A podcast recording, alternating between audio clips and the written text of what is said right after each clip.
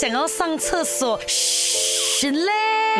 哎呀，这个是阿 K 问我的问题，哈哈哈哈哈。其实哦，最简单、简单、简单、简单的解释啊，就是你会喝水的吗？叫你喝水是不是要去上厕所？啊，平时啊很热的时候哦，你不会想上厕所，因为哦那个水哦从你的汗那边排出来了吗？可是你冷冷的时候你流汗没？流汗没？不会流汗的吗？这样他就只好嘘出来喽。